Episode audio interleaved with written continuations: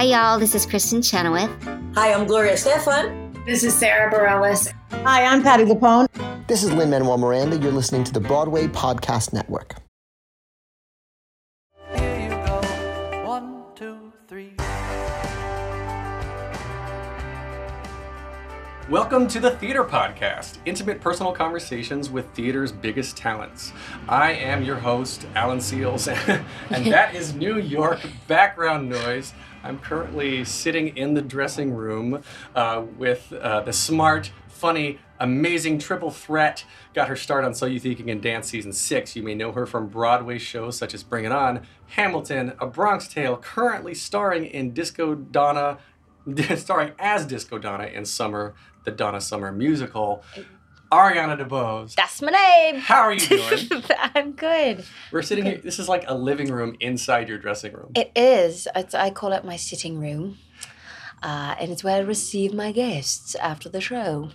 Uh, it's nice. I always wanted one of these. You know what I mean? When you're, when you first get your a Broadway show and whoever's starring in the in said show, you go into that dressing room. It's very chic, and you realize, oh wow, when you're a star, you have a place to sit down, like a couch with nice things around it. Yes. So this is very fun. This is beautiful. Did you you. do you decorate it? Or I did it, does not. it come decorated like It- this? No, uh, mm, good Sir Mike Harrison, the interior designer, um, uh, designed this for me.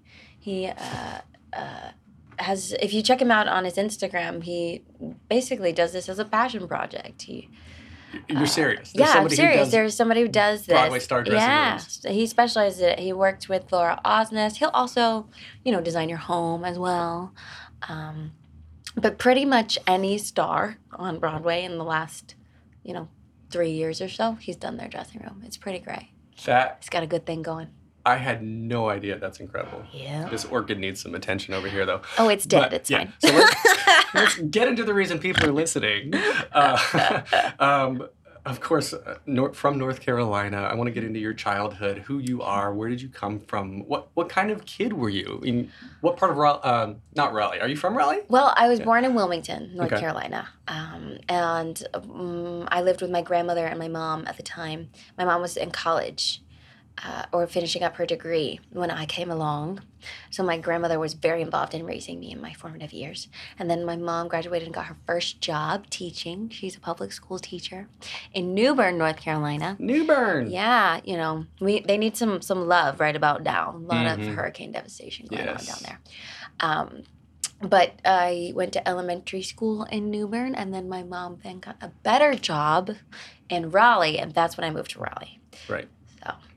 And then, what kind of child were you? Where, how did you get into performing? And I mean, I was very outgoing. Appar- apparently, I was, you know, came out the womb kicking and moving and, you know, wiggling. So they were like, she's either a soccer player or a dancer.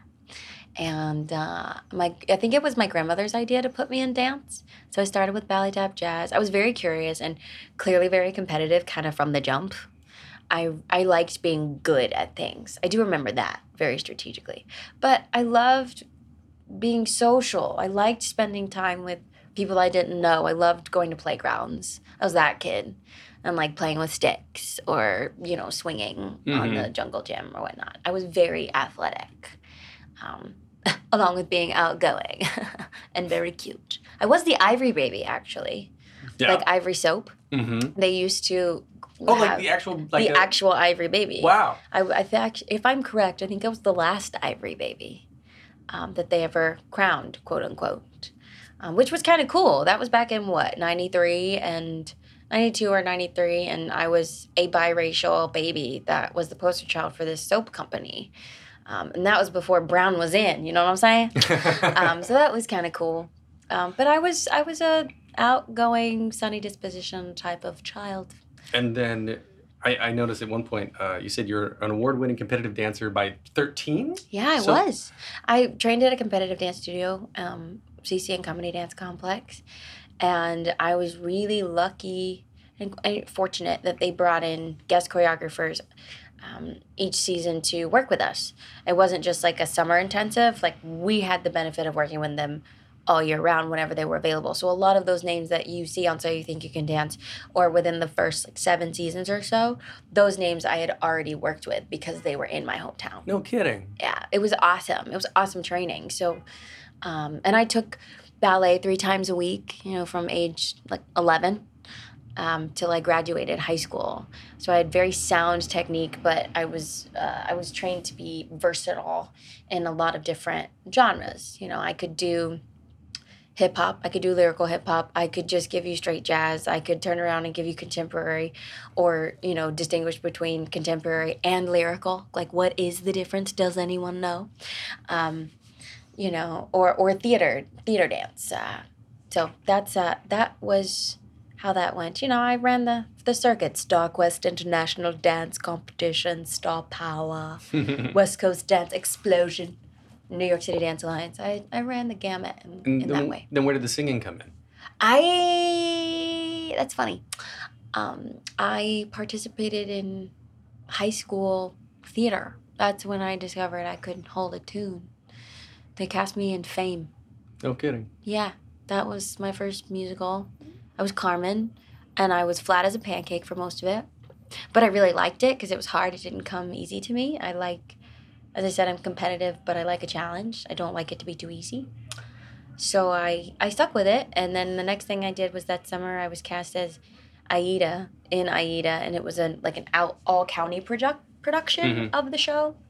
So I wasn't just working with kids from my school; I was working with kids from all over my county, which was awesome because we also we had several different public schools, but we had an arts magnet school, so we were mm-hmm. all thrown in together. And there was no distinguishment of like, well, you're better because you go to the art school, and I'm less because I'm just in regular school. Uh, so that was awesome to play a lead role, and I was going into my sophomore year at the time, Mhm. and I didn't know what I was doing. So it was me, Heather Headley, and what's his name? Um, oh no, this is Uh-oh. bad. Uh oh. Who who played Radames originally? Oh come on. See, you're bad theater people too. You don't know either. Anyways, but really, it was me, Heather Headley, and the cast recording, and I was trying to learn how to sing. Quick. So Someone, thank someone you. Google it. Someone Google it. Get back to me. We'll have to do like a, a fact check at the end of this. oh my god! I'm. Uh, well, please do a fact check. Make sure my facts about myself are right. Good luck with that. Um, and then, so after high school, uh, what what was that? I had well, I auditioned for So You Think You Can Dance Mhm. while I was still in high school. I was getting ready to take my finals of senior year. And I asked my mom if me and my friend could go down to Georgia so I could audition. And she was like, That's a terrible idea. You have finals next week. What happens when you get the show? I was like, Well, I don't know. We don't know if I'm going to get it. I just want to try. So I went and I ended up making it to the Mhm. Vegas week round. And um, by that fall, I I had accepted a, a you know a spot at Western Carolina University in their Mhm. BFA musical theater program, and I chose to take a semester off and compete in the show. So I did that and uh, went back to school in the spring semester, which was very short lived. Because at that point, I was like, well, that was a basically professional experience. In my mind, it was. I ended up getting paid by the end of it to do it. Um, so I was like, well, I can work. See, Fox told me I could work. I could work. So I stayed in school for three months and I wasn't happy. I'd gone through a bit of depression. I was terribly skinny. Oh, God. And um, I was like, you know what? This is for the birds. I'm not doing well. I know I can dance. I believe in myself. Go try. And the day I got here, I booked a job. Which one? I was going, I got a job dancing on One Life to Live in their like star-crossed lovers series. Oh, that's you know, cute. Glee was at its height, and everybody wanted a, a Glee version of something, something. Mm-hmm. So I was a dancing high schooler. It was great. But did you take your high school finals? I did. Good. And I passed them. Good. I had like a 4.2 GPA. I was smart. I'm still smart. It's like was, yeah. You know, you're I still just- smart cookie. It's funny. I think there's a big, um, just quickly, I think there's kind a stigma on folks who don't go to college for what it is that they do. Um, and I totally don't agree with that because I don't think college is for everybody. Mhm. Granted, I do think that college and higher education is very important, and a lot of people need that, especially if you're coming into the arts. Like, don't come here if you don't have a very strong sense of self and a buttload of cash because it's hard and the rejection on top of feeling like you're struggling or whatnot it it will only get harder after If you that work work to what is it? If you work to live, you're not going to work to work. Yeah. Or whatever the yeah whatever the saying yeah is. it's something like that Um, and then Bring It On Broadway debut in 2012. yeah that was And then so how quick how yes that was very quick and I guess you were still young at this point. Did did did you understand? Did you realize the gravitas of what you had just stepped into? I think I knew I knew the show was going to be special. I had booked I had three job offers on the table at one time inc- that included Bring It On, and I chose to do that show because I it meant I was creating something something new that had never been done with someone I deeply respected, Andy Blankenbuehler Mm-hmm. and you know, and Lin Manuel and Tom Kitt, and I knew this team, and I knew um, that they were the upcoming stars and like leaders of the industry I wanted to work in. So when we were doing the developmental workshop, did I understand the gravitas? No, but when I got here, and I'll be honest, Judith Light showed up to a preview of our show, and then tweeted about Lin and mentioned me as like you know, a, a great talent in this show. I was like, wait a second. Oh, anybody can come see you at any time. You know, like you're you're standing on a Broadway stage at the St. James Theater, like the history of the St. James Theater, like you're a part of that legacy now. It was the Mhm. first time I'd really had the opportunity to understand and believe that I was a part of a legacy and it was the first time you begin to understand what the, that word means it's it's a very special moment Hmm. And then next year is Motown. yeah Wonderful show. yeah And good one and was that uh, I mean the, the the music and playing Diana Ross. You Mhm. actually got to go in as Diana Ross. Yeah. Was that uh, was that role something uh, that meant something special to you compared to the other ones? you know at the time to be perfectly honest i when i booked that show i knew we had an end date for bring it on and i wanted to keep working. Um, you know i was definitely in that age old space headspace as an actor of like i'm never to work again. And then i was lucky enough to find another team that very quickly said no we would like you to come work with us um, and I started that show five days after Bring It On closed. And to be perfectly honest, I grew up on their music. My grandmother and I would drive down, you know, 421. And I live off 421. Used to. hey, Yeah. Yeah. yeah, so you know it's a long stretch of road. yeah, that's right. Um, so we'd drive down a highway listening to the Shirelles and the Supremes and the music of the 60s and the Beatles. And so I knew the music, and part of me wanted to do it for her um, because it, it gave me a little bit of home. And then I, all of the other experiences and the knowledge that I gained from doing the show and and really getting into the psyche of what it what it felt like for these women to be ahead of their time and to make a space for people where there hadn't been a space before that was really valuable to me not just specifically playing diana ross i mean those are very large robes to wear Mhm. and they're heavy and pretty but they're heavy um, and i was 21 i was still 21 when i started that job wow. i was the youngest member of the company at the time save the little boys Right. but of the adult company. So I I did feel some pressure, and I will say I was not always taken seriously in that building by my castmates. Really. Yes, I was I was beautifully underestimated, but I will I think that that's the best place to be. I'd rather you underestimate me because I will always prove you wrong. Outshine. Yeah. Outshine the You know. expectations. Um, because they're they're false, you know. Mhm. And most people underestimating you is really about them. But if you remember, it's like I'm not I'm not there for you. I'm here for the job. I'm here for the work. I'm here for the story. I'm here to do my job and to grow. So I think that's where I really learned uh, that that's what I was made of hmm that I did have the ability to go, wow, I can work with these people, many of whom I love and adore and respect immensely. And we're not always going to see eye to eye, and they are not always going to like me because my job is to keep that curtain up. And to the show must go on. And I'm sorry if you don't happen to like it that I'm the person who has to do it, but it is my job and it's why I make my paycheck. So it's it's fascinating. I but you know, be young, scrappy, and hungry.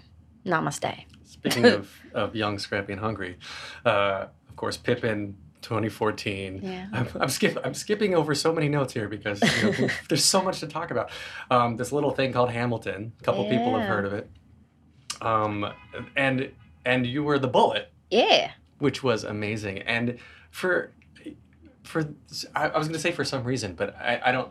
I guess it was such a unique role. You got so much attention just for being a bullet. It was cool.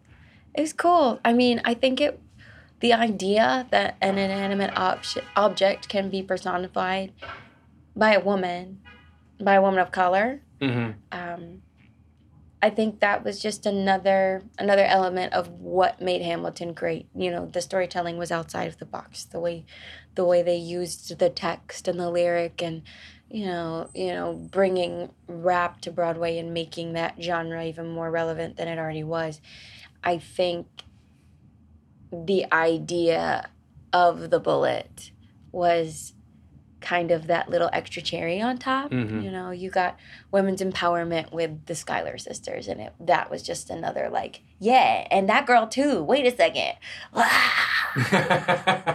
you know. And I I to- I totally give credit to Andy for that idea, and you know for giving me the opportunity to do that. But uh, little little known fact, I actually came up with that hashtag. really? That was me. Yeah. Wow.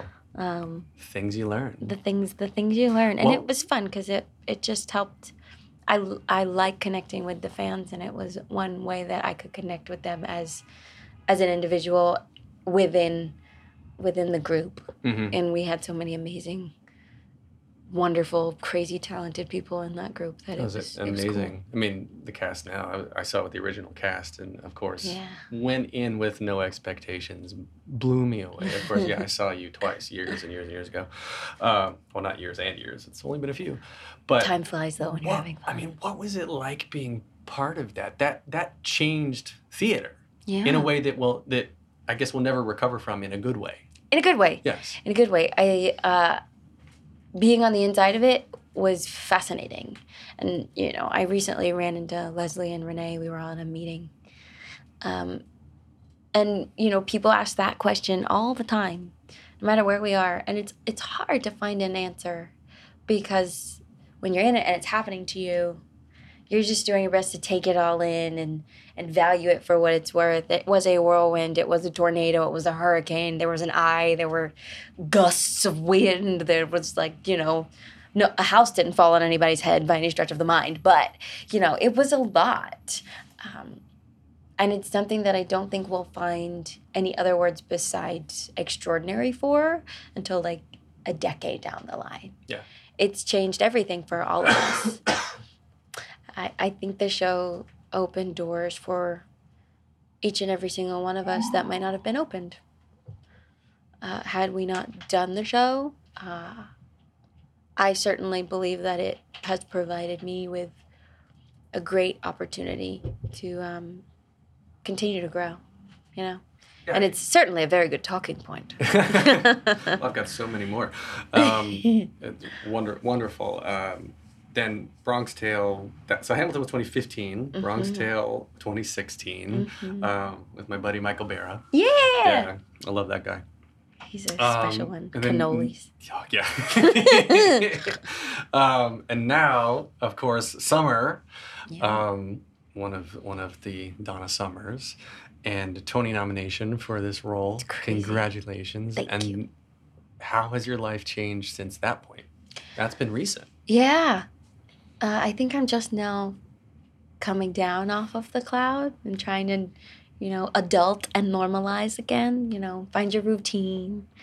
Um, uh, and just get back to the bones of being an actor. You know, that's all I really ever wanted. It's like, yes, I came into the industry as a dancer, but I just really wanted to be an actor and I wanted to be taken seriously as an actor. So that nomination was important to me because I was nominated as Best Featured Actress, not Best Featured Dancer Mm-hmm. in a musical.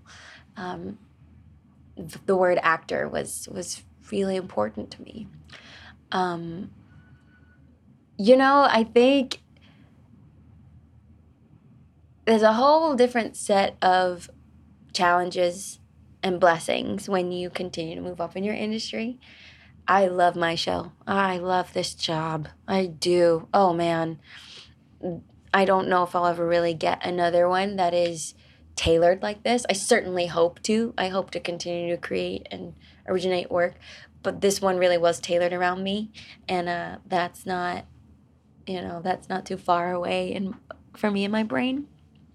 Um but I also know that once you enter this echelon, you know, you have to face the realities. Like when you're doing principal work, you might not work as often, especially when you're a woman of color. You know, I think there are a lot of shows that are being produced now that that provide bigger roles and featured like wonderfully arced featured parts and leading roles for women of color in particular. They're still few and far between, however. And everybody wants a job. So I'm lucky to be to have my name included in what is what I consider to be a short list because I wish there were more names on the list to be perfectly honest even though it means a little more c- competitive like I'd love to see more names on that list um, but I'm certainly glad to be there. Mhm. and it just makes it makes me have to up my game. It's like this is actually not the time to coast. I don't get to just sit down and be like I did it! Yay! That was about a month ago the yay part. Yeah. um, now I'm back into okay, you got to keep training. Not only do you have to be excellent at the job that you currently have and that you the role that you were nominated for, but you have to go out there and continue to build new skills. What do you do to train? Oh, well, I take acting classes. I do. Mm-hmm. Um, I, I'm typically like a roll through monthly. You know what I mean? If I can't try to go twice a week or twice twice a month, at least, um, just to you know stay on your feet. I like classes that they're like, hey, here's your side for the day. You have a four hour session, and at some point during the day, after you've watched and taken, you know, little things from everybody, you go, you perform your your ditty, la la la la la. Or perhaps I just go and I observe said class and I'm like, oh, I see what that person did. Maybe I'll try that. Maybe it, there's a space for it in my show. You just never know. Hmm. Um, and I'll take dance class from time to time, but most importantly, it's important that I continue to train my voice. I take voice lessons once a week. That's great. Yeah. Uh, I, I really like the kind of the theme of the stories that you've that you've been coming back with here, especially starting with Diana Ross, is is being a part of something uh, that's kind of ahead of its time, and you're leaving legacy behind and changing changing as you go, I guess. So like Yeah. I get yeah, being Diana Ross, you're playing this person who embodied that, and then Yeah. part of Hamilton, which is that like in in every aspect of what the show is, and now you know, of course, with Donna Summer, um, this is a cast uh, almost entirely of women. Yeah. It's huge. It's important. It's Like your dance partners are women Yeah, my dance, and they are fantastic partners. In fact, I think Jenny LaRoche might be the best dance partner I've ever had. There, I said it. yeah, she twirls me around that stage like nobody else. Um, it's awesome because it's, you know, gender today, it's fluid. It doesn't matter. But I think this show and the statement it makes by, you know, the display you see on stage with so many women who are embodying feminine and masculine energy, but still very much being women, that's important because those are the women of today. Those are the women you see walking down the street. Those are the women who are buying tickets. Those are the women running companies, you know, or babysitting your children. Like those, those are the women of today. And, you know, while there are moments where I, I become a little disappointed that that's not what I think is the largest selling point of our show. It's an important point of our show. Mhm. And if you don't walk in expecting to see that, it is what you leave talking about. And that is important, especially 2019. Yeah. Yes, which we are coming up on very soon. At the time of recording, the magic of podcast time travel here. Right? Love it. And speaking of like all the stuff that you do, I guess to to further your craft and to stay involved, you you constantly are doing cabarets. Yeah, or uh, benefit concerts. You know, I um, I'm about to do one, a cabaret of my own, um, which I haven't really done in. Mm, I think the last one I did of my own was typed out, and I was I just left Motown. Mm-hmm. I think that's the last time I had done it. Maybe I was in Pippin. I can't remember. Time flies when you're having fun. Um, but I only do my own cabarets when I feel like I have something to say. Um, so I'm very much looking forward to it, and we'll see if any of it's coherent. November 5th. La la la. At Birdland. Birdland, 8.30 p.m. in the theater space. Yes. It'll be dashing. Uh, but I, I do a lot of benefit concerts and I participate in a lot of, I guess you could call it group cabaret, um, because it's it's fun. I enjoy it. A different level of intimacy with an audience in a cabaret venue, and I I'm I'm yes I'm playing a character. I'm playing a version of myself, and it's probably my cabaret work probably the closest I let an audience get to the real human that I Mhm. am. You know what I mean? I use my humanity in my work, but you you do have to find a safe space between Ariana DeBose the actor and who Ariana DeBose the human is. Right. So going actually it's a great segue going to the human part of, of yourself. Um, I want to talk about uh, pride for a second. I want to quote you here. I read you said pride by definition is the feeling of deep pleasure and satisfaction derived from one's own accomplishments. It's also one of the seven deadly sins. The duality of the word is ironic. It's ongoing yet fleeting, overwhelming and wonderful or a means of defeat. Pride is tricky. It is. How do you navigate your own sexuality and your own pride in today's world? You know, it's day to day. Pride is fluid.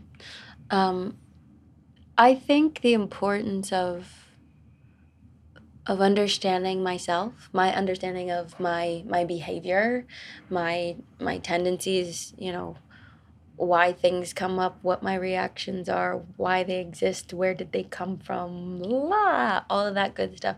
That has to do with understanding pride um, because you have to be proud of your flaws and and the humanity and the in and the beauty of of of of all that that encompasses. Uh, my understanding of my sexuality is that I genuinely like humans. Genuinely. It's like it's an energy thing for me. I walk down the street and I'm that sensitive to energy where if there's someone with rank energy within 20 feet of me, I will cross the street. I I'm sensitive to it. Mhm. But I'm also sensitive to feelings of, wow, I've never met anybody like that. Wait a second. I I'm gonna ask you another question. I I want to keep talking to you. Can we have a drink? Wait, I'm not done. Go. Oh, oh, well, can I can I can I have your number? Do you do you like email? Da, da, da. you know, I I sexuality to me is more about, um, or at least where I currently am in this moment, is about how familiar I feel like your soul is to mine, and what that conversation is. That's where my sexuality then comes in, because there's there's charm, there's lust, there's there's intimacy, and how you cultivate that. That's what it has the makings of a relationship, and la la la la la. Um, I think that. Uh, I think that that's the most important part of pride is that you can be proud in how you relate to another person. Not proud that that person is a man or that person is a woman or a trans woman or a non binary identifying man, blah, blah, blah, blah, blah. Nothing, nothing. Maybe they just want to be them. Mm-hmm. You don't have to be proud of those labels. You can just be proud of being human. You know? Yep. Claim what you want. It's it's absolutely your right. I claim humanity. I love that. so we're running short on time because your show, you have to go get ready for your show soon. Um, so well, we've keep got a- going. Yes, we've got a few. We've got three three questions. Should be quick answers for you. Our, sta- Okay. our standard closing. I'll try. here. I am like long-winded. Very Sorry. simply, what motivates you?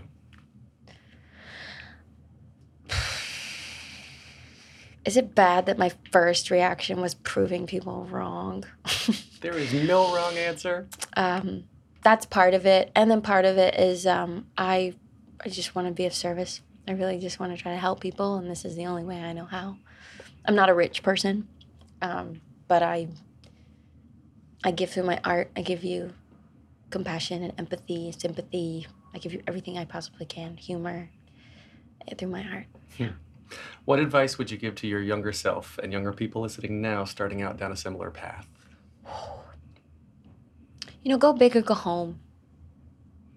You know, be ambitious, but be kind about it. Mm-hmm. You know, your goals are your own. They have nothing to do with anybody else. So try and remember that and have compassion for those who don't quite understand it. If you could only see one show for the rest of your life, you can see it as many times as you want. What show would you see? Oh, wow. That's really hard. There were two that came to my mind. They are sort of like person specific. Great Comet. I would see that show over and over and over again anytime. It's a bummer it closed, which was not my fault, by the way. we will not talk about this on that podcast, but for the record, I had nothing to do with that. And Chicago, because it's timeless. That musical is timeless. And I also just want to be Roxie Hart. Yeah. So, With anybody in it particularly? opposite me or me in it?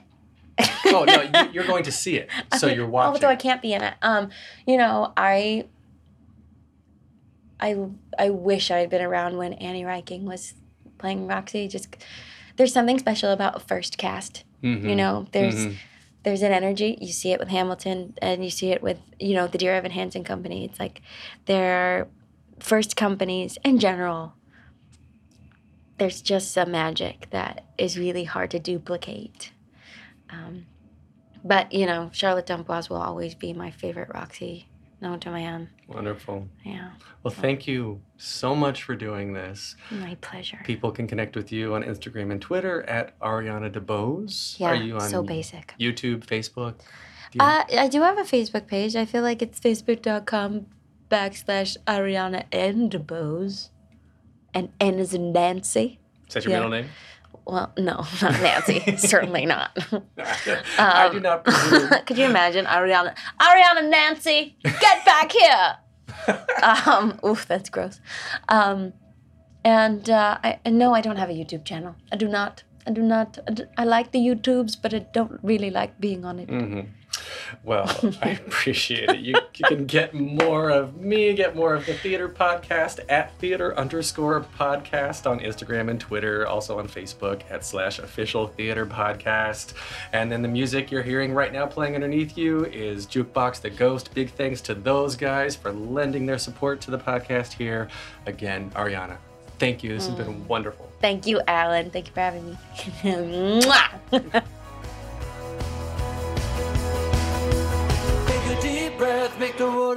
colorful. Hey, it's Leslie Odom Jr. here on the Broadway Podcast Network to tell you about the Rise Theater Directory, a program of Maestra Music. Rise is a national online resource designed to connect and empower backstage and administrative and creative theater professionals from underrepresented backgrounds. If you work or aspire to work in the theater community, this can help you find your next project. And if you hire theater professionals, search the Rise Theater Directory to find your next team. Create your profile now and get more information by visiting risetheater.org. That's theater with an R E R I S E T H E A T R E dot org because only together we rise.